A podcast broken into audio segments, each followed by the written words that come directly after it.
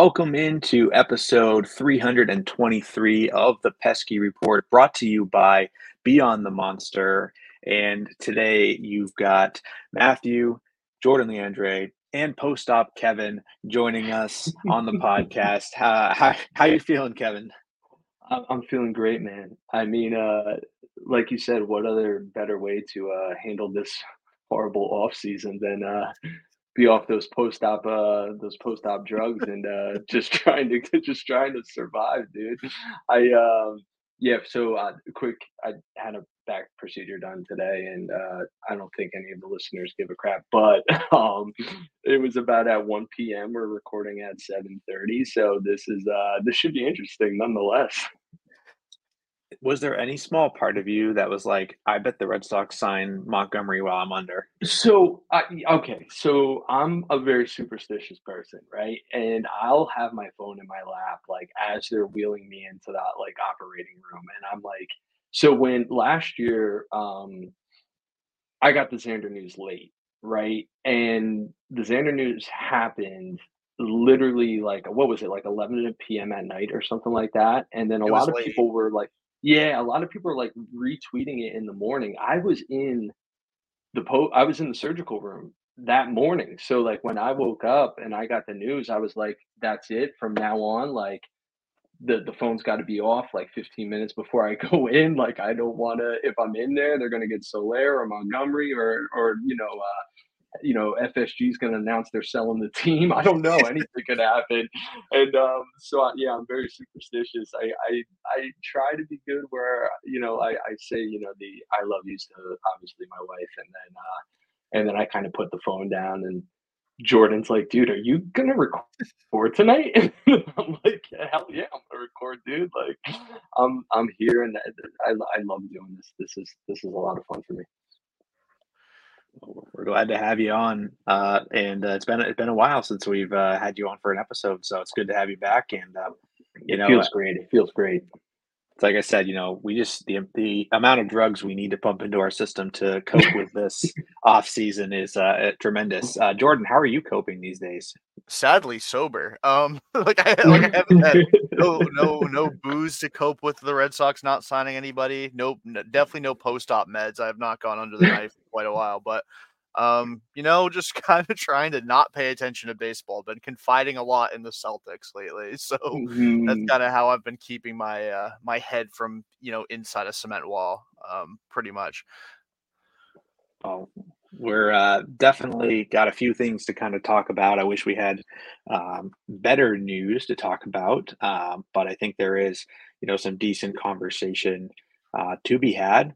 Um, but uh, you know definitely before we get into all of that if anyone's listening to this and they haven't had a chance yet uh, make sure to go check out the pesky report on uh, twitter and on instagram. Uh, we have uh, some awesome people that are um, running those social media platforms and keeping up to date with content especially on uh, on instagram. So just big shout out to our teams that we have kind of working things behind the scenes and definitely give us a follow if you have not. Um, we want to make sure that uh, you can see the latest episodes when they drop, and we would definitely appreciate the support as well. And uh, with that being said, you know, we may be directionless here as a team going into uh, 2024, 2025, and beyond, but we're also JT less going into 2024. I think that's the first piece of news we'll kind of go over here. Um, good friend Justin Turner um, possibly one of the greatest one year contracts in Red Sox history, um, has signed with a rival Toronto Blue Jays uh, in a one year, $13 million deal. Um, Jordan, what was your initial reaction uh, when you saw the news that JT was going up north and across the border? Well, I mean, first and foremost, like it, it sucks because he was, you know, a great leader. All the things that people have said about him like as a person. He embraced this community um, from day one. Like uh, his walk up song all year was "Forget California." Um, I think I'll head to Boston. Like that song was it was so cool to listen to. Like he really embraced the city, and I and I joked about how because there were a couple games last year he single handedly beat the Jays, and I was calling him mm-hmm. America's sweetheart. So now that he's gone from America's sweetheart to north of the border, kind of sucks. Um, that's production that is going to be difficult to replace. Obviously, like I mean, from June to August, he was one of the best hitters in baseball. Um, mm-hmm. And the injury really hampered him down the stretch. That's going, like I said, it's going to be difficult to replace that kind of production, that kind of presence in the clubhouse. Um, a lot of people are also like just flat out lying about how good he was last year, which has been bothering me. I'll I'll kind of save my spiel for after everybody's given their initial thoughts, but you know, it, it is it is definitely going to be a tough a, a hole that they have to replace for sure. Mm-hmm. Yeah, what was your thoughts, Kevin? Uh, it, it stinks. It does. Uh, and uh, Justin Turner, as a human being, you know, coming to Boston and embracing the culture of what it means to be a Red Sox, right? Like from day one, every single time I would watch a NESN uh, broadcast, um, for whatever reason, the cameras really gravitated to JT, and he was always talking to someone in the dugout. He was always on that first step, you know, up up against the the little fence in front of them. I mean, he he seemed like he was built to play in Boston, and um, his numbers, right? Uh, Jordan said from June August, uh, fantastic. Um, he really held down not only the DH position, but I mean, they kind of threw him. Well, he played a little bit of third, he played a little bit of first. Like you know, he he was a guy second that base. At, second base, yeah, second base. He's a guy that um, he's just a ball player, right? Like if you tell him, hey, listen, you know, uh, we need you to do this today. We need you to play this position today. Hey, we need you to be in this spot in the lineup card. He was going to go and do it. And and not once did I hear anything bad from the media. Now, once did I hear anything bad from a fan reaction?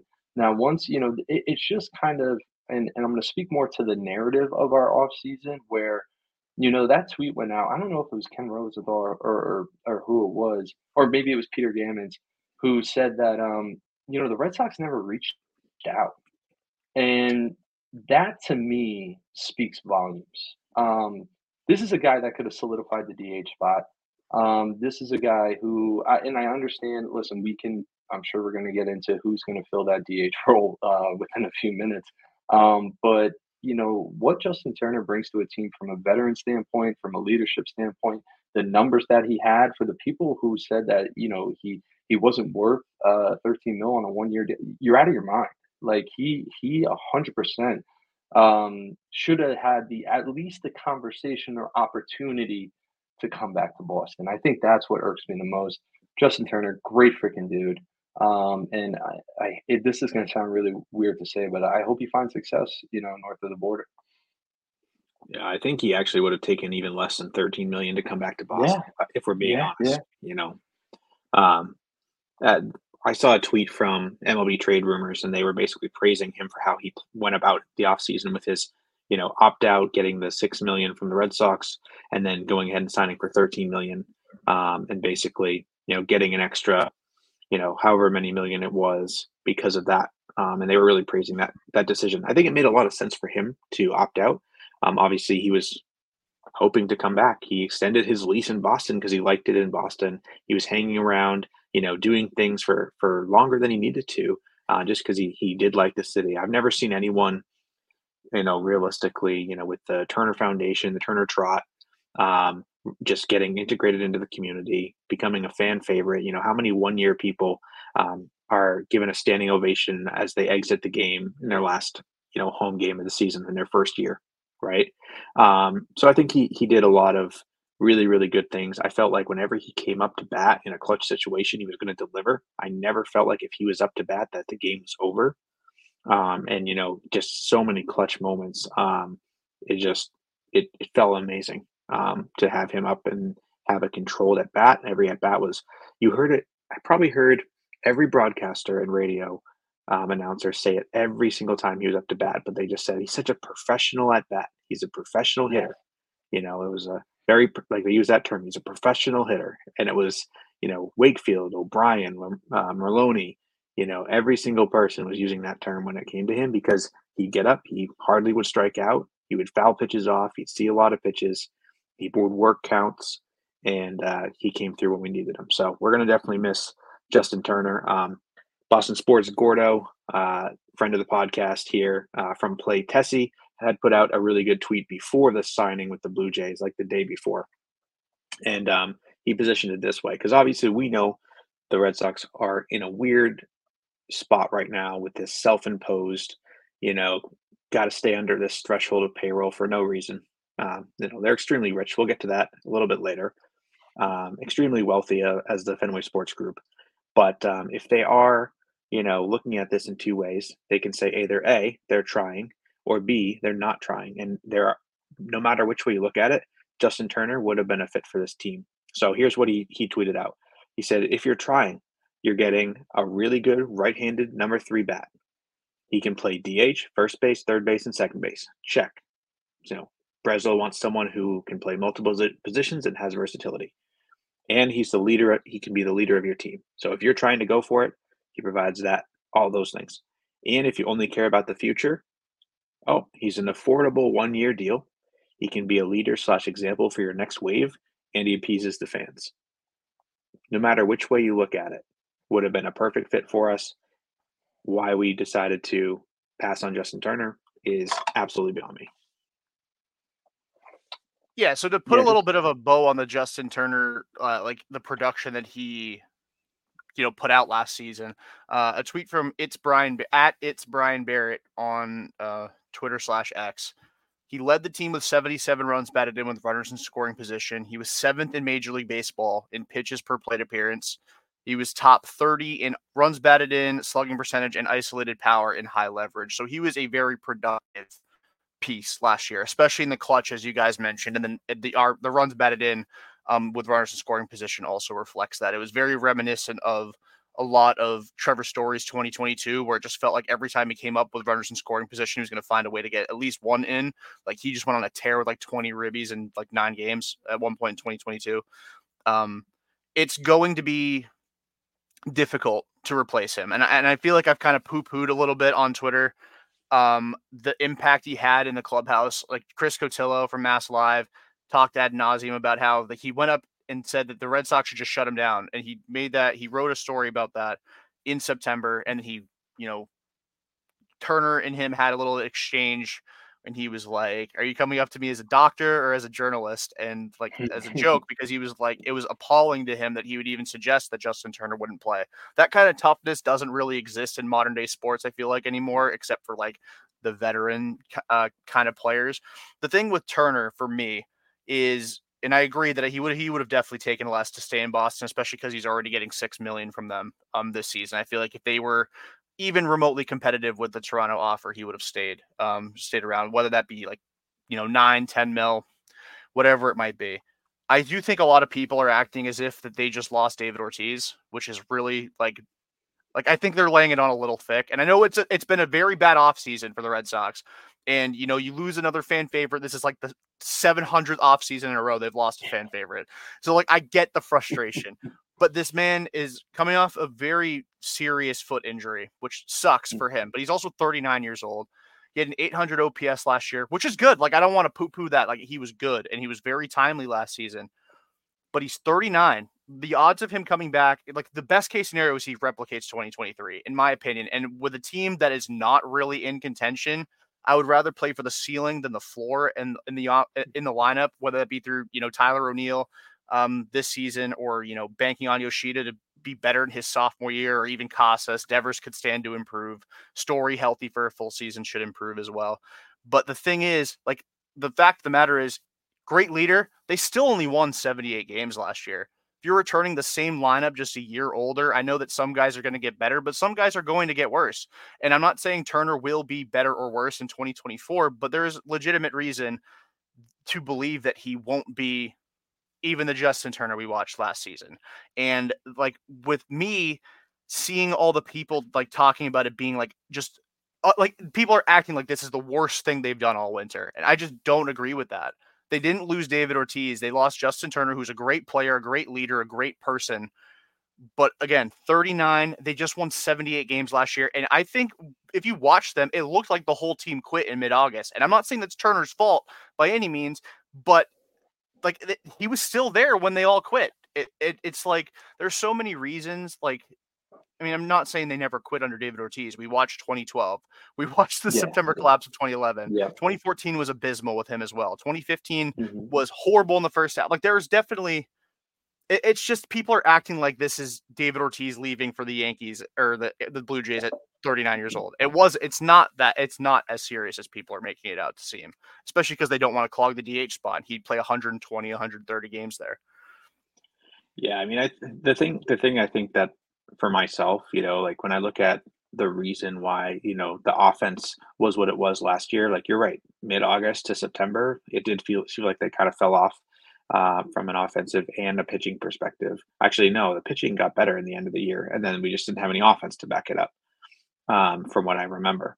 But still, when you look at the year as a as in totality, we were still a top ten offense in baseball. I believe we were ninth. So if we were in, if we were in a top nine offense in baseball, why wouldn't we want to run that back? And it seemed like going into this offseason when we talked about where the two things we needed to improve is defense and pitching.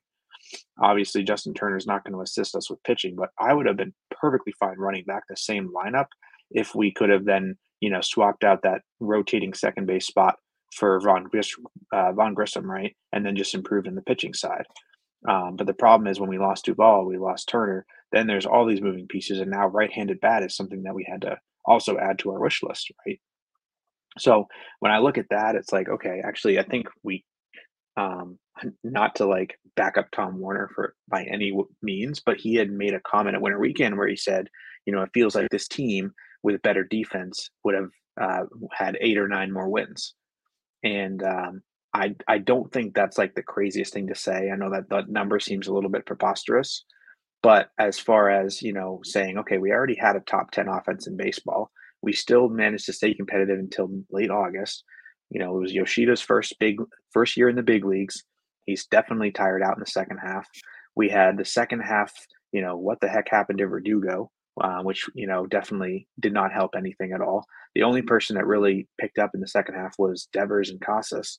Everyone else was kind of, you know, Turner got hurt in in uh, on the West Coast trip, so he you know injured himself out there, and he was down and down and out for a while. The last two weeks of the year, Casas was on the IR. Um, we lost Duran in New York, so like there was a lot of reasons why you know there might have been a lack of offensive production second half. You know, right at the end, September, end of August. Um, but as far as you know, running it back, I would have been perfectly fine with that, to be honest with you. Um, and the fact that we're thirty million dollars under the luxury tax, which again is self-imposed, but we have thirty million dollars to spend, and we couldn't chalk up thirteen million dollars to fill in such an obvious hole. I guess I could justify it if we went out and did a signing of a Montgomery or even a Michael Lorenzen or um, you know Jorge Soler. If we did that, I could justify it. I just because I'm looking in in the future, I'm looking ahead, and you know, rubbing the magic ball. I just don't see that happening. I don't see us going out and spending money on those guys. So right now they're still out there, and there's still a whole like, well, maybe if we don't bring Justin Turner back, it's not the end of the world. But if we start the season this far under luxury tax, then I think that's probably where I lean is like that's the bigger mistake is not that we needed Justin Turner per se, but that we could have had him and for absolutely no reason we didn't bring him back. Yeah, I mean, uh, both of you guys kind of, you know, hit the nail on the head. I think uh, what I'm going to speak to a little bit with Justin Turner. Okay, yes, we didn't lose David Ortiz, right? And and I agree with that 100%. However, when you have the off season that that is unfolding in front of us from full throttle to now, um, it gives people the ultimate reason, excuse, justification, whatever it may be, to completely rip apart the front office ownership and what have you. So now all of a sudden losing a Justin Turner to Toronto on a one year deal and it and it seems like no one from the Red Sox front office was in contact with him. Now all of a sudden seems so much more mon- monumental because it's fitting a narrative. And the narrative is right now that we as a fan base, or I'll speak to myself, we're frust- I'm frustrated.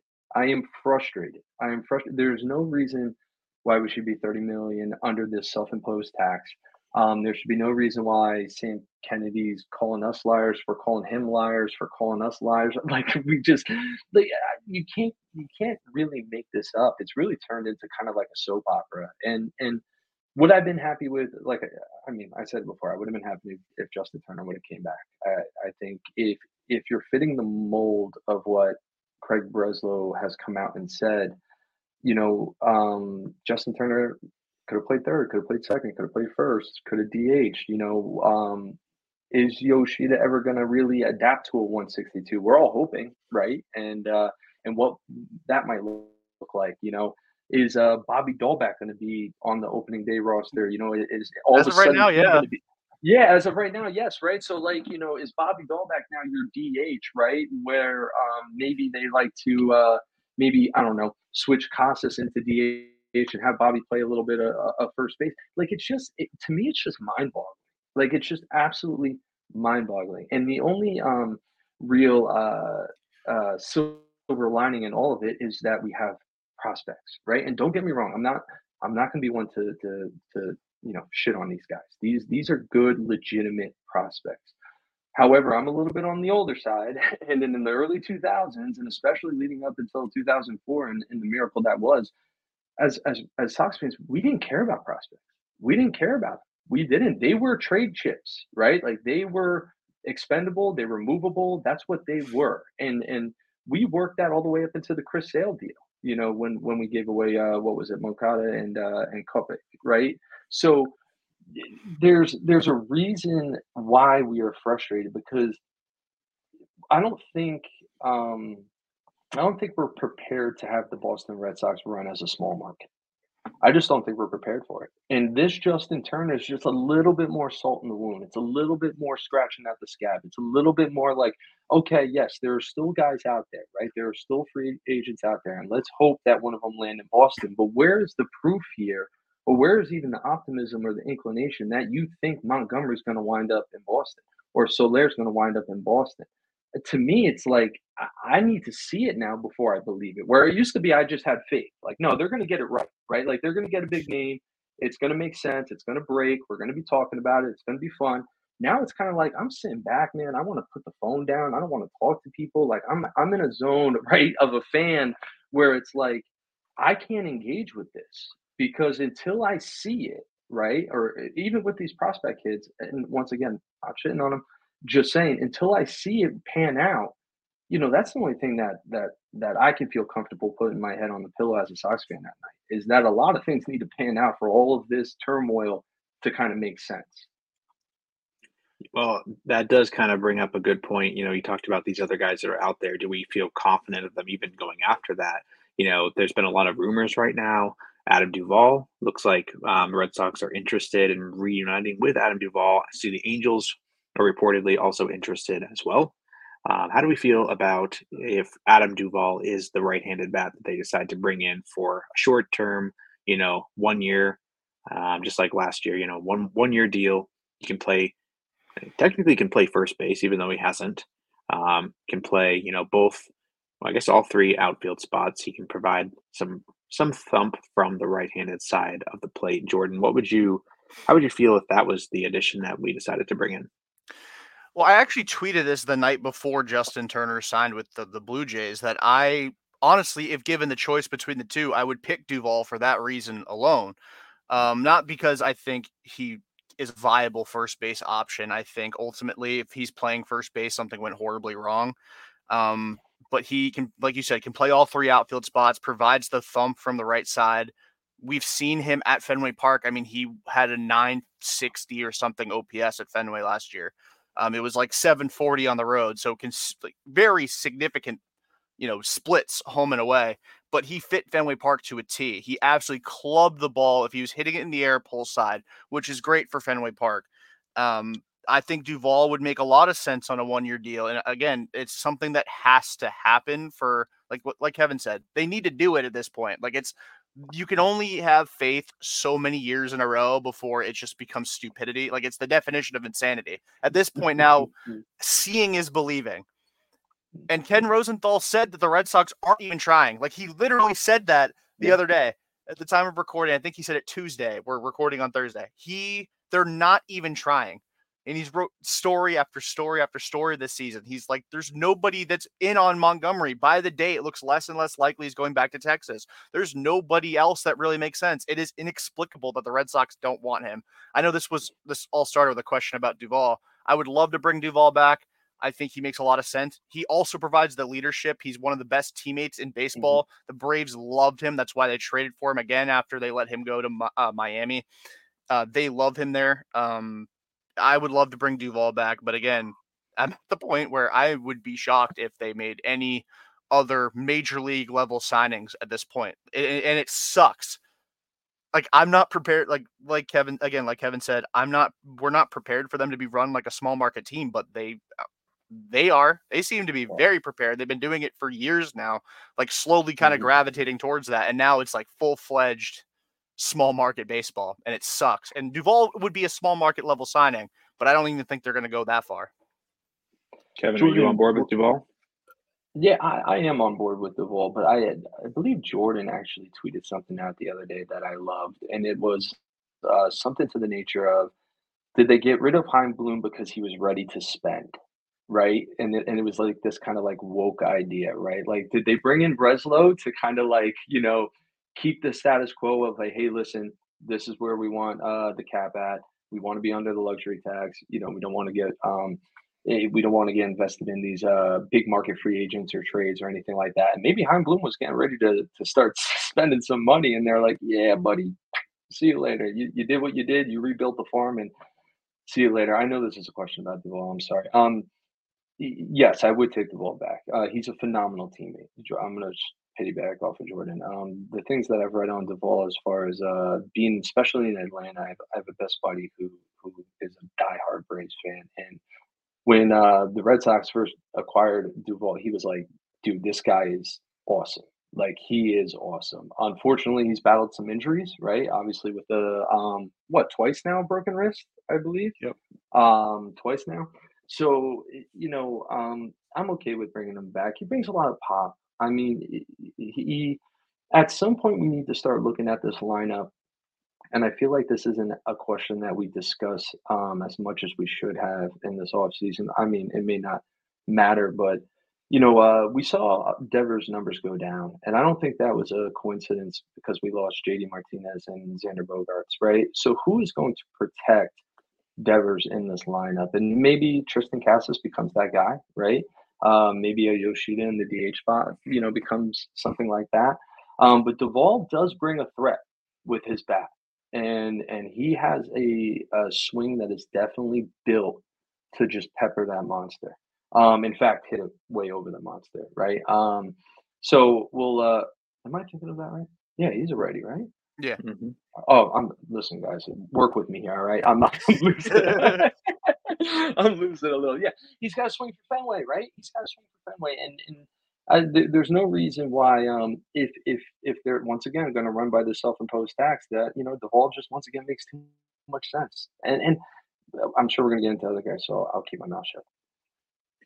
No, I think it, that makes a lot of sense. Um, you know, to to do something, and if the fans the fans liked him a lot in the first week and a half when he came in and set the record for you know most RBIs in the first RBIs, you know whatever amount of games it was um, before he then immediately got injured. Um, but like I think the problem that I see, you know, well, I guess it's not even a problem, but like I could see them bringing him back and then trading him at the deadline if it doesn't go well. You know what I mean? That's the other thing I guess that I was thinking about. You know, if they brought back Justin Turner, that would be like the perfect person to bring in have an amazing first half, and if it doesn't work out well, trade him away. Like a lot of these guys that are they're passing up on, like you got to look at the reason why the the Pirates went out and signed a Aroldis Chapman this year. It's because if it doesn't go well at the deadline, they've just gone out and just bought a prospect press package for 13 million. You know, a lot of these teams will go out and do the one year deal. I think it was um was it Alex Wood that signed with the A's? Same deal. You know, he is going to go out, prove that he can be a starter, and then get traded to a contender at the deadline. And like that's what a lot of these teams are doing. And if the Red Sox want to operate like a small market team and they're under the threshold and they have the money to spend, they need to be going out and getting these guys on one year deals that they can flip at the deadline. And maybe that's why they got Giolito. Maybe that's why they brought him in here. to be able to flip him at the deadline. But I'm surprised and shocked that we're not seeing more of that, unless they're looking at the guys they already have, like Pivetta, who's expiring contract at the end of this year. They're looking at, you know, um, Chris Martin, Kenley Jansen. These are guys that are all on one year deals, you know, going into the expiring, you know, contracts. We have uh, Reese McGuire. Guys, if you think Reese McGuire is going to be on this team at the after the trade deadline this year, I would be absolutely shocked. If if Kyle Teel is knocking on the door at AAA and they have Reese McGuire sitting on the team on an expiring contract, like there is no way they do not trade him and replace him immediately with Kyle Teel and like right in, in August. I I would not be surprised at all. But I think that you know it's it's maybe that's the reason why we're not seeing these one year deals like you would expect on a on a team that's you know not looking to go for it right now. Um, maybe they're they're not looking at it as let's get some guys that we can sell off at the deadline. Maybe they're looking at it as you know we already have those guys, and now it's just a matter of trying to get those guys to perform as well as they can so we can sell them. Um, I don't know. It's it's it's a bad look, and um, it's kind of shocking thinking about the people that are still out on the market and the fact that Scott Boras has the market just absolutely tied up for his his guys. It's very reminiscent of the JD Martinez signing. I think you mentioned JD Martinez leaving, um, you know, and where are we going to replace that um, that bat in the lineup? What if we replaced it with JD Martinez? He's still out there, He's you still know. out there. Um, He's still out there. like it's no one has I haven't heard a peep about JD Martinez. Everywhere that he would normally have signed, they've already signed people. Like there are people out there that the Red Sox could potentially bring in to be a DH still. And it I, is Martinez uh, is he a Boras? is he a Boras guy? I think he was. I think he I was. don't know if he, I don't know if he still is. I'll check right now, but So he definitely was because they he is a Boras guy. yeah, he's So, a like, guy. none of the Boras guys have signed and pitchers and catchers report in 13 days. That's absolutely insanity. I mean, Um what were we gonna say, Kevin? I, I- dude, we're looking at a timeline right now. I mean, think about this. When you look at the names that are still available out there and the free agents that are still available, I mean, we're we're at February first. Like this is something, and and I get it that um the, the MLB offseason has really become a marathon. Just like the season is a marathon, the offseason has been an absolute freaking marathon. And I don't know if it's so much um, that Boras is holding up his guys. I'm going to kind of put on my conspiracy theory hat for a second and just kind of go, what if owners saw the Ohtani deal, the Yamamoto deal, and they're like, wait a second, it's a lot of money being thrown out there, and we're just not ready to commit to that because it just doesn't make sense. Like, I, I'm going to use an example real quick, like Blake Snell, right? The only team that we know for a guy who's probably been the most inconsistent good pitcher of, of, of the last recent years with two Cy Youngs, the only team that we know of. Now we know he wants seven, eight, whatever it is, seven, eight, even possibly nine years. I heard nine years. The. Yankees, yeah, right. Didn't the Yankees? they- They're the only ones who offered him. What was it? Four, four Six years? for one fifty. Oh, six Oh, for six, 150, six. that's Okay. I'm sorry. Yeah, yeah. So you know, that's a big gap. You know, when you start talking about five, six years to to eight, nine, that is, you know, when you're looking for security as an athlete, that is a huge monumental gap. And um, I, I don't, I don't know if it's just Boras. Listen, I'm all for just ripping Boras apart. I mean, I, let's be It's real. got- Um, but it's got to be because least like everyone that's still left is a Boras guy. Bellinger, yeah, Chapman. Monty, Snell, JD. They're all the the top free agent. I, I think um, Soler is probably the only person who's not. The Um, thing that confuses me is why aren't there more, like Jordan said before with Montgomery, right? Like, it makes too much sense for him to be in Boston. Why is there not more teams linked to these guys? Why are we not like? Th- there's been off seasons in the past where yes, guys have signed late, right, and that's fine. I remember when Trevor Story signed, you know, on the later side for the Red Sox, and they kind of had to do something because we were all kind of freaking out. And guess what? They wanted him in New York. They wanted him in pinstripes. You know, they were considering offering him some a similar deal that that we gave him, and he was locked to maybe going back to Colorado and and, and some other teams. So the fact that all these guys, when you look at the analysts, top 10, top 20, top 25 uh, free agents available, and a majority of that list is kind of still there, and you're, you're kind of scratching your head going, what's really going on here? Is it Boras? Yes, it, it could possibly be. Could it be that the owners are getting, you know, scared feet? You know, uh, especially after well, we got two more years before CBA starts negotiating, right? Like, do we want to have a lot of money tied up when this thing locks down? I don't. I don't know. I don't know what that looks like. So, um, anyways, that's a great, that's a great point. With, uh, no, that, that's a great call out with the you know the potential negotiations coming up soon. Um, I was also thinking that um, the so like you remember when JD Martinez signed? I was actually about to get here a, a minute ago. Um, when JD Martinez came in, and we just waited him out. Boras was asking for I think two over two hundred million, and he's like, "We're going to get two hundred. We think that this is the comp, thirty five a year. Like we're gonna, this is what we're we're demanding. We're going to get it." And they they waited and they waited and they waited, and the Red Sox were like, "Oh, but we're not gonna we're not gonna do that."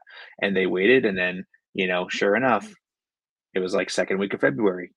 They came out, got him for what was it, one thirty five? So I think it was 120. I think it was five for 120. It was like a, or no, five for 110. It was like 22 mil a year or something.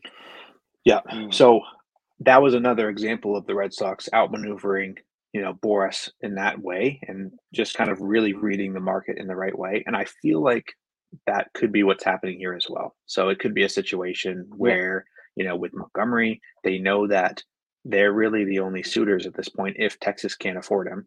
So why would they bid against themselves? Why wouldn't they just wait until they're so desperate to sign that they just like, you know, here's what we'll do. And they're basically just risking it, saying, you know, I'm hoping no one else is going to swoop in like the Padres in the Bogart deal and like just massively overpay right at the last second. You know, I could see that being the reason that they're waiting.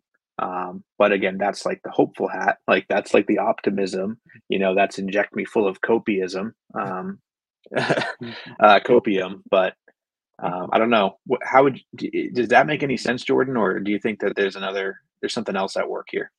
Well, I did tweet this the other day as well. That like it was again a tweet laced with copium, like just so much copium, and it's like similar to the JD situation. Like the Red Sox right now are the only team that make sense for a Jorge Soler or Jordan Montgomery, even Blake Snell. I mean, like all these guys, that the Red Sox are the only team that have both the glaring need and the money to afford these guys if they want them.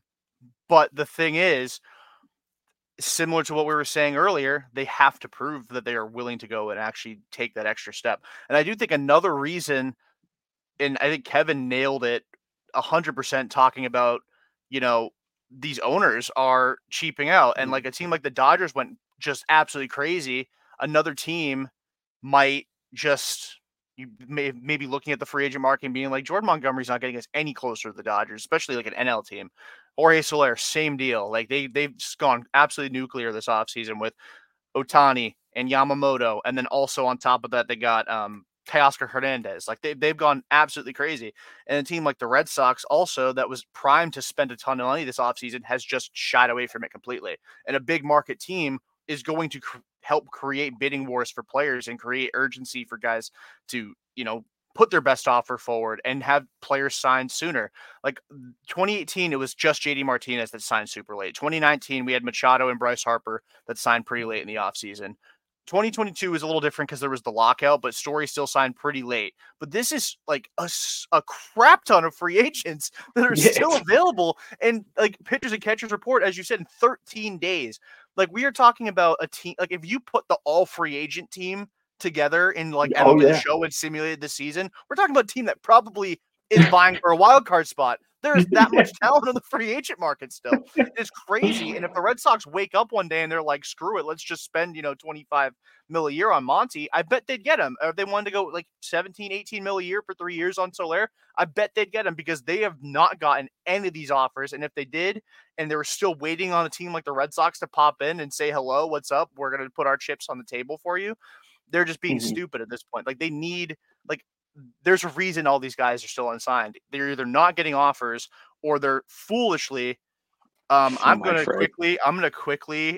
just stop what I was saying. because Jeff Passan just tweeted that the Baltimore Orioles are nearing a trade to acquire for, uh, former Cy Young winner Corbin Burnes from the Milwaukee Brewers. Oh my god! the, the, oh my god! You can't make this shit up. Oh man.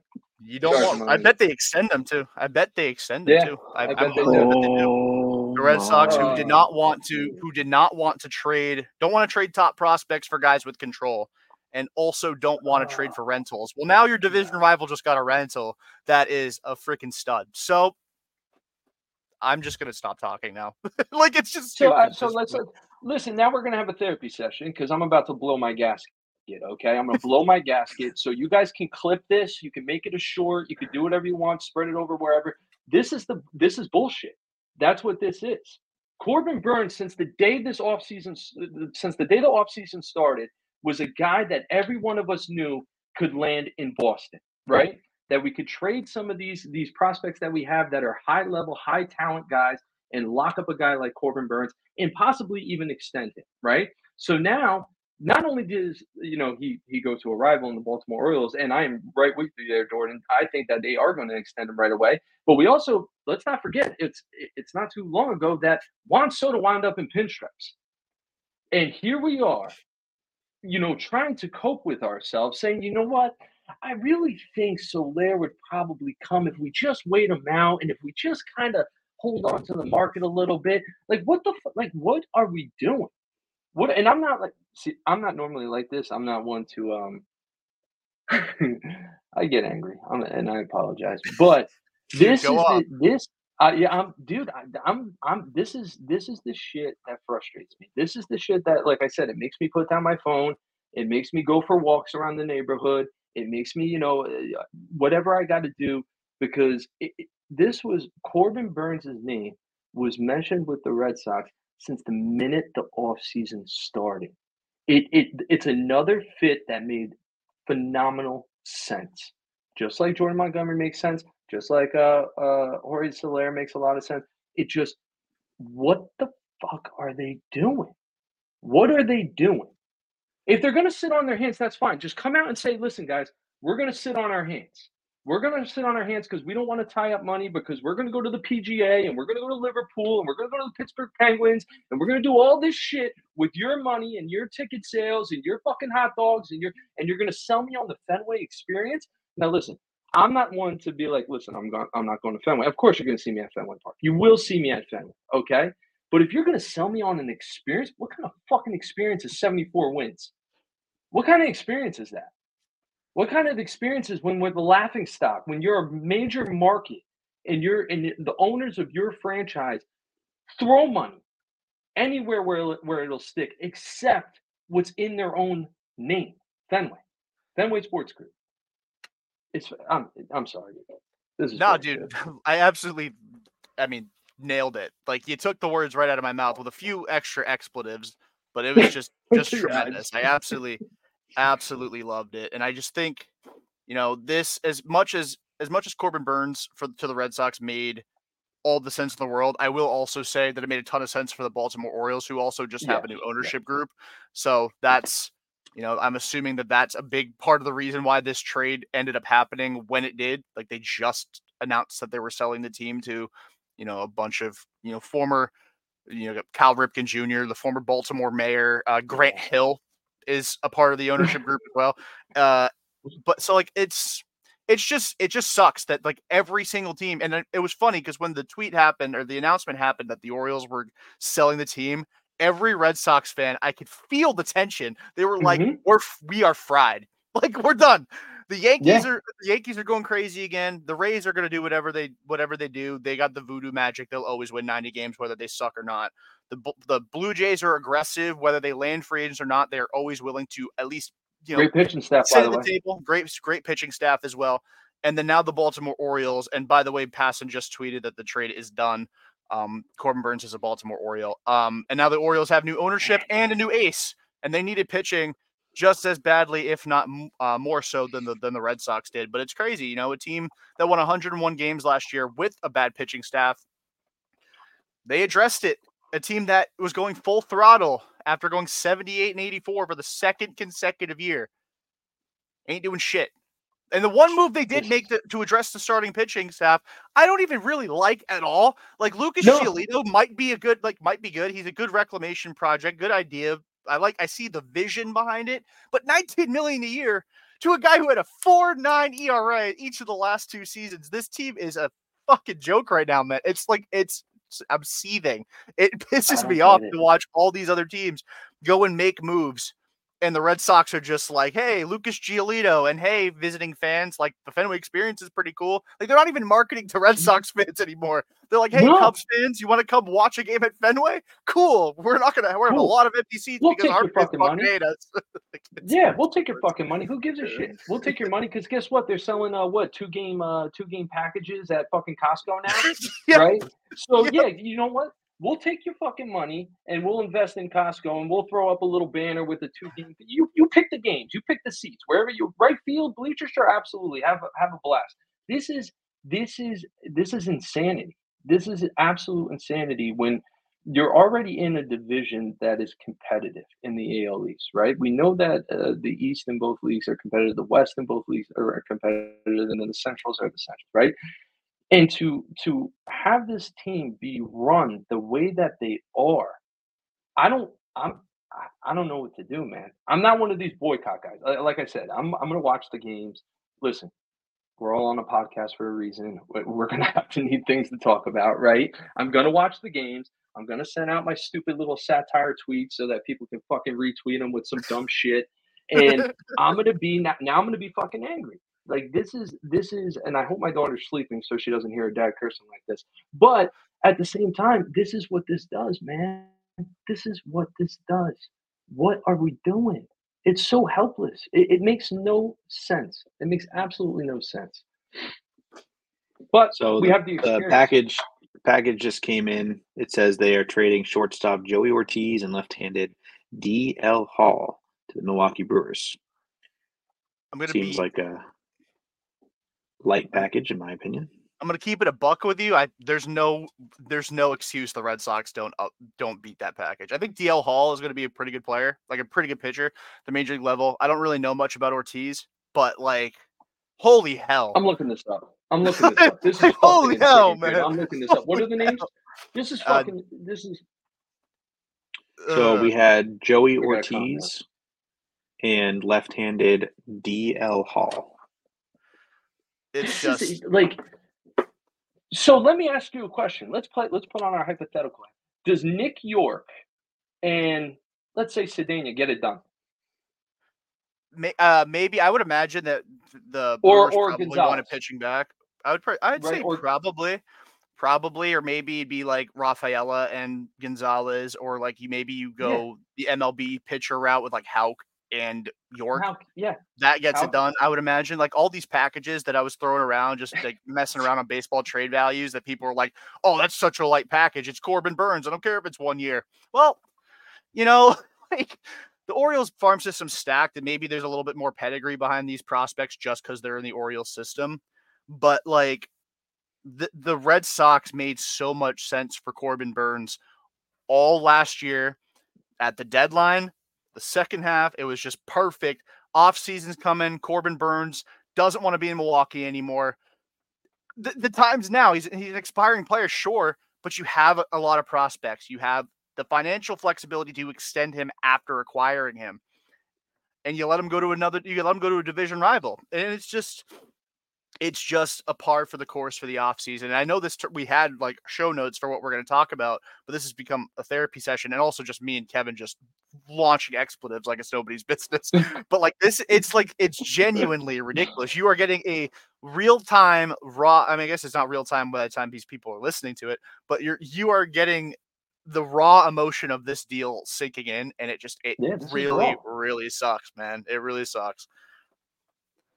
So it looks like, is, as far um, as I can yeah. see, um, he the, so Joey Ortiz is like their number six prospect overall, and uh, DL Hall it was projected to be like their number three starter of the future. So yeah, we're talking like uh, the Red Sox comp for that would be like Miguel Bleis, Nick Yorke, and like Nick one Yorke, of the two, yeah. and and Houck or Kutter Crawford. Um, personally, you know, obviously being the fan, you want the most team friendly trade package possible. So I'd be obviously rooting for like Houck and Yorke. Um, but like it, it's Corbin Burnes, like, and I know he's regressed since winning the Cy Young in 2021. But like this is what teams like good teams do. They strike when it makes sense to strike. The Orioles desperately needed pitching. They I mean, until this new ownership group came in, but I don't know how like if they're the owner actively. I don't know what the situation is with that. But they didn't they didn't pony up the dough for a big free agent. They go and they trade a couple prospects for one of the best pitchers in the game, a pitcher I have in my uh, top 25 that um probably top 20 at this point even though he's regressed a bit it's just it was a great trade for the Orioles. The Brewers get a couple good players back as well, and the Red Sox get to sit on their thumbs a little bit longer. Yeah, baseball perspective um, has Ortiz as the number nine prospect in their system, so this is like just sad. Did DL Hall graduate from prospect up. status, or is he just not a top ten prospect in their organization? I he's I don't think he's graduated from prospect status, so he's just not a top ten. He's got 74 days of service time. So, I mean, he was good this yeah. year. I mean, he had a 3.26 ERA, 10.7 strikeouts per nine and 19 innings out of the bullpen. But like, again, it's just it's ridiculous at this point. Like, the Soto trade happened. The Yankees just made all the sense in the world. It wasn't even like yeah. I was yeah. obviously disappointed that he was going to the Yankees, but he never really made sense for the Red Sox. And the Yankees yeah. again were the team that I think everybody expected him to go to when he was going to get when they found out he was going to get traded.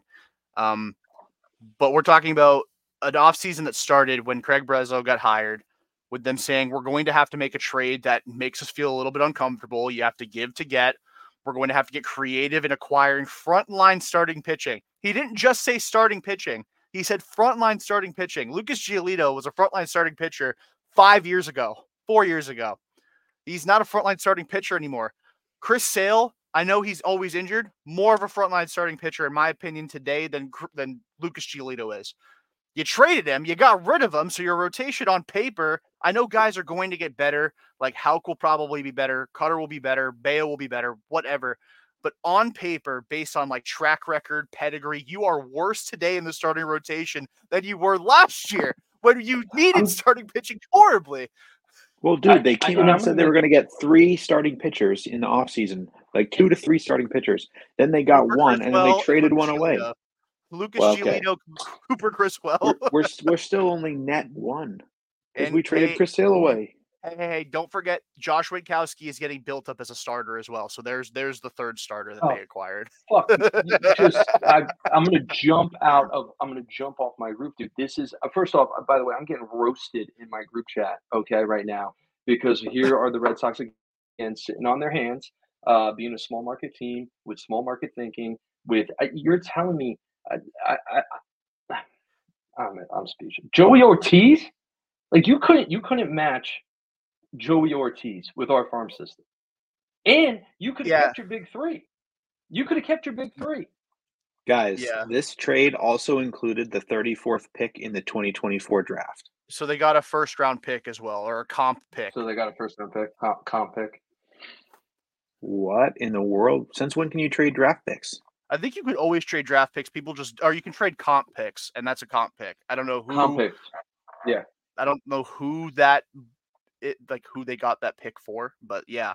So they got so I mean I guess in a way that is like adding another top you know probably six prospect in your organization as well so but like still like who knows what that'll look like it, it's just it's crazy man like i i'm i'm speechless like i really i, I know i clearly I'm not because I've been rambling about this for fucking 20 minutes. But like, but like, there are not enough words in the English language to define how disappointed in the Boston Red Sox I am. We used to be the fans of a team that like everybody yeah. expected to do big things. After 2006, where they missed the playoffs, they won. Mind you, they won almost 90 games in 2006. They went out and they got Dice-K they got JD Drew, they got Julio Lugo. Rest in peace to a legend. Um, they absolutely went out balls to the wall and acquired premier talent.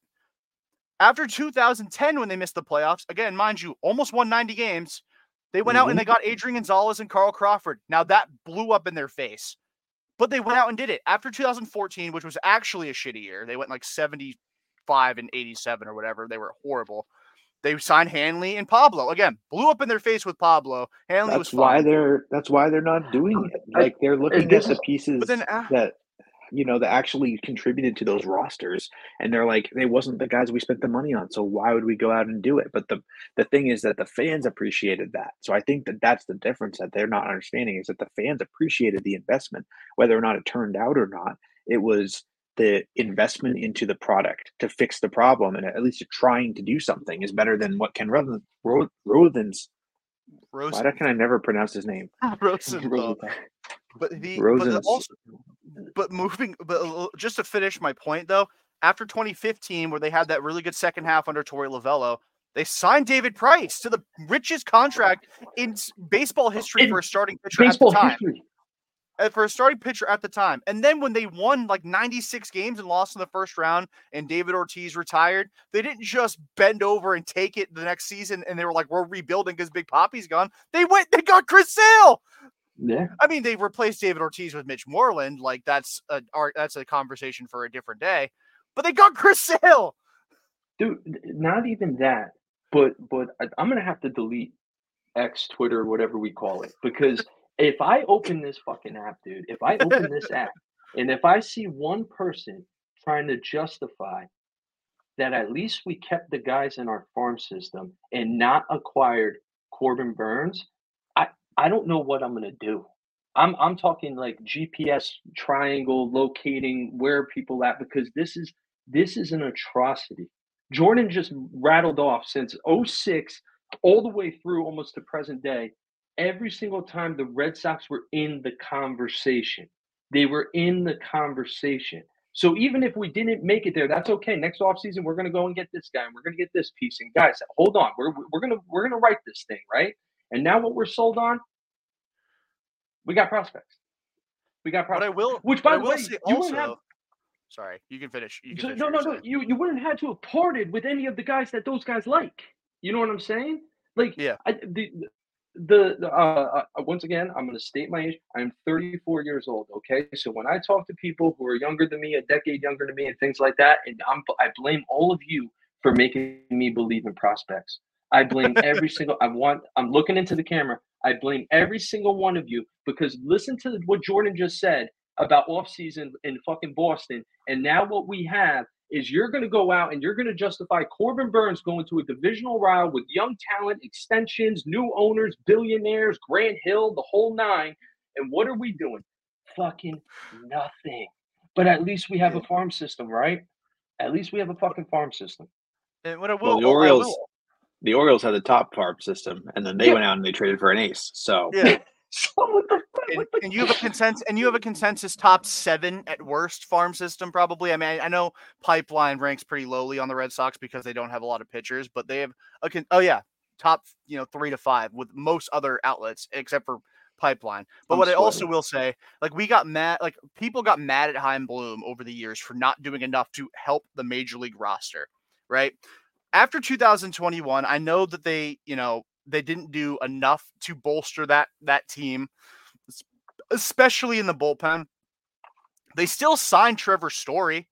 Like they like they signed Trevor Story to at the time, I think the number two like highest paid contract ever for yes. a second baseman. Um, after 2022, where they were in last place, won 78 games, Yoshida was here, Chris Martin was here, Kenley Jansen was here. They, I mean, Corey Kluber, like you could at least see the vision in signing Corey Kluber. He he, it blew up in their face. I get it. And the shortstop situation mm-hmm. was another thing, but they were banking on it being story. It didn't work. I know they lost Xander and JD, but they had an offseason where they rebuilt like the the vibe in the clubhouse. They added guys that were good. They added Justin Turner. They added Adam Duvall. They a lot of the guys they brought in were the best players on the roster last year. And they and they banked on Triston Casas being good, and he ended up being good as well. So like, and that was they had it both ways with that. But this offseason, we're talking about Cooper Criswell. And until they signed Lucas Giolito, the Oakland A's were outspending them this offseason, by the way. Lucas Giolito, ERA of almost five the last two seasons. I can't stress that enough. Now they added Justin Slaten in the Rule Five. They traded for him. He's fine. Tyler O'Neill, I think, will be a good player. They traded for him. but you have all this money. You ducked under the tax last year. Go and freaking spend money. Go and help yeah. the major league roster. That's why you fired Chaim Bloom. He didn't do enough to help the major league roster. And now you have a new guy in. And granted, I love what he's doing with the pitching development. At, at all these driveline guys that are joining the organization. Yeah. Kyle Boddy, tremendous hire. Andrew Bailey, slam dunk hire, just tremendous hire. But you are not doing anything to help the major league roster. This team on paper, like last year's team, I could see winning, you know, 86 to 90 games you know, yeah, a couple yeah, yeah. a couple breaks go their way, a couple guys don't get hurt, whatever it might be. This team, it sucks. Like it sucks. It I sucks. think the lineup will be fine because as long as you hit enough home runs at Fenway, you will not have a bad offense in Boston. You will you will not. You will have a good enough offense. I just don't see on this t- on the roster as currently constructed with how these other teams in the division are building their major league roster, how this team contends for the division for at least a few more years. And then on top of that, for the wild card, the American League is a gauntlet, dude. They're not yeah. trying. As Ken Rosenthal said, they are inexplicably mm-hmm. not trying. And it's they're not trying. They're they're they're not trying and and they're trying to sell you on the fact that they might try.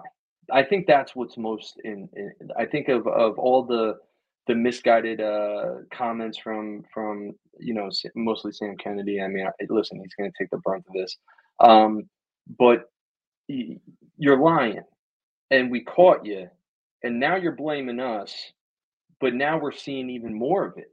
So, like you know, the, the the proof is there, man. Like the proof is the proof is there that this team is not going to be a good baseball team. They're not. And I like to go into the in spring training. These are, the beginning of baseball is just a, a phenomenal time of the year. I love it. it. It's fantastic. I am dreading, I am dreading putting on the TV and watching the product that they're putting out there. Not saying that I'm not excited about few guys, not saying this. I'm just saying with everything else that has happened in the league and the narrative that's been shoved down our throat, I am now holding a resentment. And I got to be honest, what if you were Casas or Devers or uh, Yoshida or these guys who are who who are sitting that we're looking at as as guys that can elevate Ray Casas and Yoshida, and then and then you have Devers Devers locked up for you know for a decade, and you're going guys, you're not putting anybody with us. You're not putting anyone around us. You're not why helping would, us. Like, why would Casas want to extend him, extend his contract here? Why would Brayan Bello? Why would why would any of these guys want to be in Boston? There's a reason why, and I'm not knocking Craig Breslow. I'm really not. I, I, I don't want to make this a whole like anti front office thing, right? But he wasn't the first choice. He was not the first choice. He wasn't even the second choice. He wasn't the third choice. He wasn't the fourth. It only it was till everybody for two weeks straight said they they're, they're either declining interviews that the front office said, you know what, we're going to go with Craig Breslow. We're going to go with him. He's a smart guy, right? Graduated from Yale. Yeah, he should know how to run a baseball team. I mean, fuck off. I mean, listen, this is what we expected the Red Sox to do when they brought Breslow in, and they had this whole press conference and announcing a change of direction. The Orioles bring in a new owner, and the next day they trade for an ace. Like, yeah, I want to put you know, I want to put my head through a wall, man. I'm losing it. I'm sorry, guys. I'm I'm haywire. You guys, I'm I, sorry. I think that this this definitely you know covered. Uh, we definitely covered pretty much everything we were we were planning on covering in the in just the process of talking about this. Um, you know, it, this is just crazy that this news dropped while we are in the middle of recording. I think that um, just getting our you know raw reactions to how, the frustration coming out and seeing another team from the AL East like I just tweeted out, you know, at least the Red Sox don't have to face Shohei Ohtani on the Blue Jays because maybe that's the only positive thing that came out of this offseason because every other team except for the Rays, I mean, listen, I'm actually feeling pretty confident that maybe it's going to be us and fighting the Rays for fourth place because um, I don't mm. see really any reason there that the Rays are going to be able to compete for a top three spot in at least. But you know, Red Sox, we were going to talk about a little bit like we we have one of the top farm systems in America. um, Baseball America's top 100. You know, we the the rankings came out um, a little bit all over the place, but you know, for the most part, they have Marcelo Mayer, you know, in the top 14, 15 prospects in America. We have Roman Anthony in the top 25. Kyle Teel. um, there's a little bit of discrepancy either, you know, in the 60s or the 40s, depending on where you're where you're looking. MLB Pipeline has Kyle Teel the highest at 40, and Ceddanne Rafaela in the top 100, uh, rounding out the prospect group. You know, we have some stars that are right on the verge of taking that next step forward. But what good is a top four farm system if there's no place for those guys to, to stay, if none of those guys are right handed hitting power bats, none of those guys are pitchers. The last time I checked, Roman Anthony isn't going to go, you know, shut down uh, the Yankees for six innings. It, it's just not going to happen. So, what we're doing right now, you know, and I just to go back to Breslow's quotes, two quotes that stand out. Number one, he said, We are, um, you know, we need to focus on wins at the major league level. He said, that in his in his introductory press conference. We're going to focus on winning at the big league level. You know, what good is having a farm system if you can't win at the big league level? So he said we're going to prioritize wins there. So far, we have not seen that. Then he's come out later and said we're actually not going to sacrifice future wins for, um, you know, wins today, which is the exact opposite of uh, kind of what he was saying earlier when he said, you know, how good is a farm system if you can't win in the majors? So he's gone out now. He said the exact opposite He's saying, you know, we're actually not going to sacrifice future wins. But here's the thing that I don't get. People we have Montgomery who's sitting out there waiting to be signed. A 5-year contract. Guess what? That takes us through the years that we need to we need to be able to win. Mm-hmm. Mm-hmm. Uh, you know, a 5-year contract for Blake Snell takes us through the the the gap that we're trying to wait for these guys to come up and you're still going to need pitching then because we have no pitching in the in the pipeline. And there ain't, there ain't going to be no pitchers coming up in the next three years that are going to be impact starting pitchers. So they're going to have to come from somewhere. It's going to have to be through free agency, and it's going to have to come through a trade. So if we're banking on us being able to make all these trades next year, there there's no way that we're going to go out and we're going to sign big impact free agents next year, like multiple of them to fill these spots. When don't forget, we have Nick Pivetta, who's going to be a free agent next year. You know, we're losing another one of our potential starters. We have no one coming. There's no help, you know, unless you count Dick Fitts. That's the only one who, you know, we have in the minors right now who could be potentially a starting pitcher for us. Um, and then you if you if you sign Montgomery, not only would you get wins today, but you'd also be getting us wins in the future. There's no sacrifice going on, and it would be an absolutely cheap uh, cheap contract. We're not focusing on it at all. We're not investing in the major league team, and you know, I know you said you didn't want to, you know, crap on on Breslow there, but like, you can't come out and promise us something and mm-hmm. then completely backtrack no, right. on your word. Not even two months later, I think they completely misread the market, and now their only hope of saving this off season is a is basically a game of chicken with the Boras clients and trying to get one of them to sign last minute for way cheaper than market value, and they're just hoping that the new ownership, like the like friggin' I almost guarantee you these Orioles are going to go out and sign either Snell or Montgomery now. After just seeing this, they need pitching. Yeah. This trade shows that they're all in, and this this new ownership group. I think as soon as they get their financials in place, they're going to go out and they're going to make a splash. I also wouldn't be surprised if they brought in like JD Martinez or Soler or one of those guys because they have been like silent this offseason and filling some of those gaps like just makes sense now with the new ownership group. So the Red Sox are going to be sitting on their on their hands, hoping that no one else swoops in and then a team like the Orioles is going to come in and do that. So that's my that's the ending of my rant. I think that hits most of the topics that I wanted to to touch on at least. Yeah, By the way, uh, Blake Snell is totally a Yankee, right? I think we could probably agree on that. Blake Snell's got to be he's got to be a Yankee. It wouldn't shock me. I do think it'll no. be. I, I I could also like I know I, I could see the Orioles once the, the ownership shift yeah, happens. Yeah, doing that as well, or or even Monty. Monty would make actually probably even more sense than Snell would because a big reason why the the the Orioles got blitzed by the Rangers was they could not find the strike zone in that LDS, and Monty throws strikes. I mean, Snell's got better stuff, so I mean it's really a matter of personal preference. I think when it comes to those two, um, but for me, like. I agree. I agree with both of you. Like this is more. This is definitely primarily like 85 90% of the blame pie goes to ownership here right yeah, but breslow yeah. is definitely not free from blame when it comes to trades that's him Like that is him. That is the people in the front office. That by but also kind of goes on ownership because Breslow couldn't bring in his own front office. That was all already predetermined for him, minus a couple, you know, other people. But trades are mostly Breslow.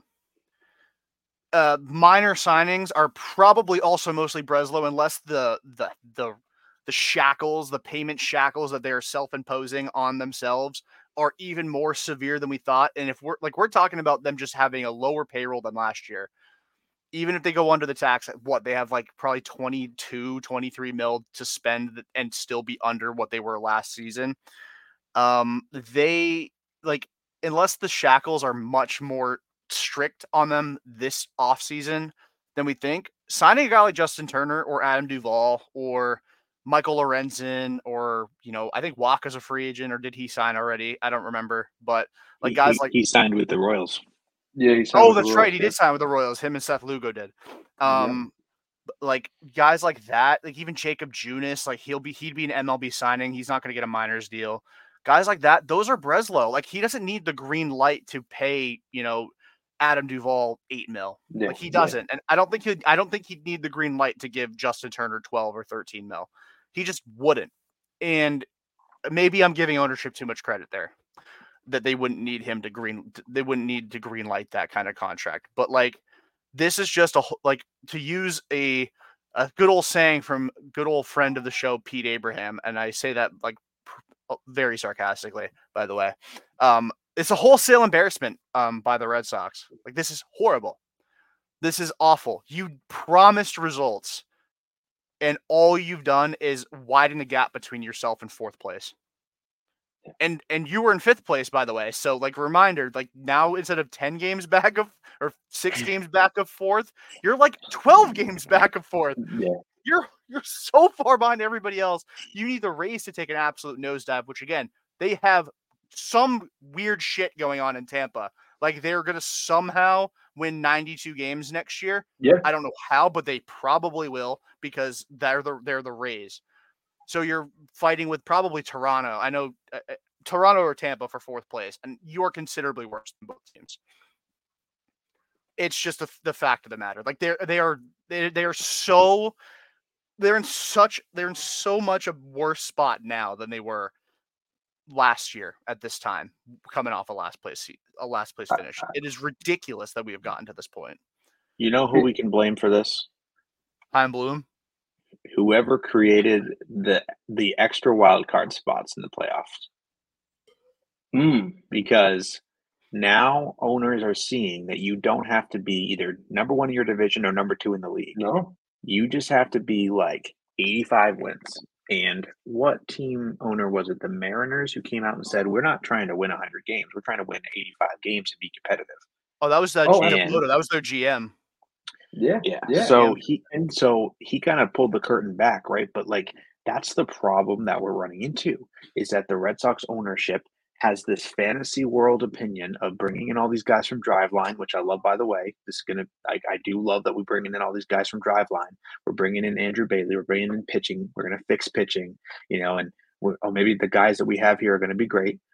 But then they're they have this like, okay, if we hit our ceiling and everything goes well, you know, Fangraphs has us projected for 82 wins. So the Red Sox, I could see them being, you know, you know, taking a little bit of opiate opioids here and uh, uh or copioids, I should say. and uh no, sorry, Kevin has the opioids right now. That's, that's me. That's me, Yeah. guys. And that Yeah. if the DEA is listening, I swear it's it's under control. yeah, but that's what I can see is the Red Sox ownership hat, you know, or or front office having this like, well, I think we can really do, we can take a step forward here, we can take a step forward here with the changes we've made, and they're like, you know, guys, remember, we don't have to win 100 games, we just have to win 85 games and be in the competition, and like every other team in the division is eh, gearing up to win 100 games except the Rays, and the Rays are probably going to still win 100 games just because they're that good but like that's that that's the problem. So really, if we want to blame whoever whoever has a great idea it was to expand the playoffs, that's that's really whose fault this is. And I, you know, um, you're 100 percent right because expanding the playoffs in theory um, lessens the incentive on winning your division, right? Um, you do not need to win your division to get into the playoffs, right? And I do believe that there is a mindset where let's just get into that 85, 87 range, right? I'm not even going to go as far as 90. That just give me to that 85 and 87. If we get to the dance, I'm pretty sure I said this by the way to we, we, we were talking earlier today, and I said just get us to the dance, get us to the dance, and and if we get into the dance, anything can happen, right? We are not are we not even close to the dance. We're in the back of the fucking port, parking lot by the Porta Johns, hanging out, um, like rolling doobies. Like we're not even we're not even there. Like we're not even in in in the realm of even being close to a dance floor. So you know, um, the Sox showed up to the club wearing sweatpants and they weren't allowed in. Yeah, like that's what they're yeah, doing. That's what they, it's like. It's, it's like okay, we're hosting a black tie event and and they're rocking like Russell Athletic sweats, right, and like a dirty white Hanes T-shirt, and they're like, "Hey, by the way, can we get in? Can we get in? Oh, but we, we traded for Tyler O'Neill. Can we get in? right? Like, come on, come on, man. And uh, you know, it's uh this is I'm I'm gonna fin it, uh, whatever the over under is on uh, Red Sox total wins. I'm I I would always say bet the over, but we're we're going full under on on that as of right now. We're going full. The only benefit I can think of to to to this season is that we don't have to play these guys as much as we used to in the past. Correct. Correct. That's really the only benefit I can see. Like we don't yeah. play the Yankees until like June. Like that's the first series against the Yankees or something ridiculous you know, when, like that. When we when they rolled out that new uh you know structured schedule where everybody plays each other you know at least once you know I thought being in the AL East that's going to benefit us a lot right like if you replace games against now you know a, a very good Oriole team or a very good Yankee team and now all of a sudden we're playing you know maybe uh uh the Rockies right instead, or we're playing, you know, a, a, team in the NL that that isn't as good, or even a team in the AL that we're playing in extra series that isn't that good. It, to me, this is just it's it's it's baffling, man. Like it's just baffling. Um, I'm mad. I mean, you guys heard it, and I apologize, but I I'm just I, I don't know. I don't know what to say anymore. This is um, uh, dark days are ahead. Well, Dark hopefully we get some moves in the next couple of days. Over, uh, you know, any moves in the in the MLB in general, I would appreciate. You know, keeping them going at this point. Um, you know, get some action moving. Um, would just be fantastic. I know pitchers and catchers reporting in in two weeks is insane still. Um, and you know, not that these guys have to sign before spring training, but if you're a pitcher, like I would imagine you'd want to. So um, hoping next week we have a lot to talk about from from moves, and hopefully the Red Sox have actually done something at that point. Um, even though we both know all three of us here, and we know that's highly unlikely. Um, also, a little bit of a uh, sneak sneak preview ahead. We may or may not have a special guest joining us next week as well. Um, been trying to invite uh, special guests onto the podcast this off season just to kind of um, share some different perspectives and uh, get some different opinions. Uh, it's not something that we typically can do that often during the season because of everyone's crazy recording schedules and how often putting content out. But been really awesome to have a lot of fellow podcasters on the show um, this off season and just allowing them to you know be generous with their time with us, and we really appreciate that. But yeah, super special guest um, next week as well. I'm excited for that to kind of uh, sneak preview that. But um, does anyone have any any closing thoughts? I have one, but okay. I'll save it. I got nothing. I I'm sorry, dude. I'm drained. I I feel like some like I like I lost a piece of my soul. You know, like I'm just I I got to recoup. I'm gonna take a day or two. I'm gonna I'm gonna power down and then reboot, and we'll see what happens go back to the uh, hospital and be like, "Yo, like, can you just put me back under? just put me back under. Like, give me like 48 hours so when I wake up, I just can completely forget this part happened, right? And then and then rejoin society as an able-bodied man and uh, and not want to just absolutely uh, you know scream in traffic. So, yeah, yeah, I, I, I'm, I'm I'm done. well, the only uh, the only last two things I had was Richard Bleier signed with the Nationals, um, former member of the Red Sox bullpen. Um, he kept the seat warm on the Phantom IL um, for a while there, so we certainly appreciated him. Um, and uh, I don't know if you guys saw this as well, but uh, there's some, I guess, leaked City Connect jerseys for the Philadelphia Phillies. Um, been making its way around Twitter. Have you seen? Have you seen the leaked Philly City Connects, Kevin? No. What are they doing? I'll send it to you right now. But uh, Yeah, send it- Jordan, Jordan, what do you think of the uh, of the league City Connects? I I wasn't overly impressed with them. Like we talked a little bit about it before uh, recording that you know like the color scheme I think is fine, but like the font doesn't really do it. Um, the they kind of missed an opportunity to you know incorporate the Liberty Bell. I know I just stole your thought by saying that out loud, but sorry. sorry about that. Sorry, but I had to make my opinion seem much more informed. But I wasn't overly impressed with it. I I did like the color scheme. Um, I like the the faded color. I'm trying to find the the post. Here it is, Kevin. I'm sending it right now. Uh, here we go. Yeah, I like the I like the color scheme. I like the fade, but the font is killing me. Um, like I, I, it's just it, though but that color is is such a sick potential because there are just like not very many jerseys that are that color. Kind of reminds me of the City Connect blues, which I really enjoy. Um, or actually, I take it back. It reminds me of what I would would want like a reverse City Connect to look like. Like if we were gonna wear City Connects on the road, I would want it to kind of look like that, but like just pretty solid all the way across the board. Um, Um, what do you think? I, I'm gonna go ahead. I'm gonna say it. Uh, these look like shit. these look horrible, dude. I, I like. I don't like the the font on the front that says Philly. I don't really like the like um like the underbelly sweat. Like the top is light blue, but then the underbelly sweat is is dark blue, and and some reason the armpits are dark blue as well. Um, I thought you were gonna send me over like the the powder blues or the old school maroons, and they kind of did like a funky. Dude, they went way. I mean, whoever designed these, I want to hang out with them. I want to hang out. They probably got some some cool thoughts, but uh, yeah, no, I'm not. I'm not the biggest. I'm not the biggest fan. No, I mean, uh, we'll see. We'll see when they throw them on. But yeah, no, nah, nah. uh, Swing they could re- they me. could redeem themselves if the hat is like insanely cool. Like if, if the hat just If the has like a, hat li- is like a cool, bell on it or something. Yes, Like, that would be- I that'd be agree. I pretty think the. Liberty Bell definitely should have been brought in, but this weird font with Philly and it looks like it's almost dripping across the front or something like that, and even the numbers are kind of swiggling up. Uh, you lost me. Yeah, no, bad sports town, Philadelphia. What are you doing? There's been very few doing? City Connect jerseys that I really enjoy. I saw the Nationals are um, doing away with their City Connects after just one Yeah. season, um, and they they relaunched a bunch of new jerseys as well um, this year, Well, which I know The a lot of the Chicago White Sox, I think, have that like reverse pinstripe, like south side right across the front. I think those are pretty dope. Yeah, I think those are pretty dope. And then I think uh, the Mariners with the uh, what is it, the trident on the front of the the hat. I think those are those are kind of dope.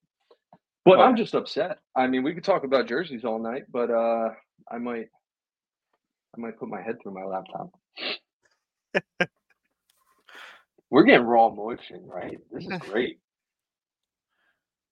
All right. Well, we certainly appreciate uh, everybody coming on tonight. Uh, my video is frozen, um, but uh, I appreciate you guys for for hopping on. Um, so, you know, once again, this is episode 323 of the Pesky Report, brought to you by Beyond the Monster. Please check us out on social media at the Pesky Report on Instagram and on Twitter. If you would like to give us a follow on uh, Apple Podcasts, Spotify Podcasts, we would certainly appreciate that as well. But uh, on behalf of Kevin, Jordan, and uh, myself, wish you guys, you know, uh, happy coping, and uh, we'll see you next week. Peace out, guys.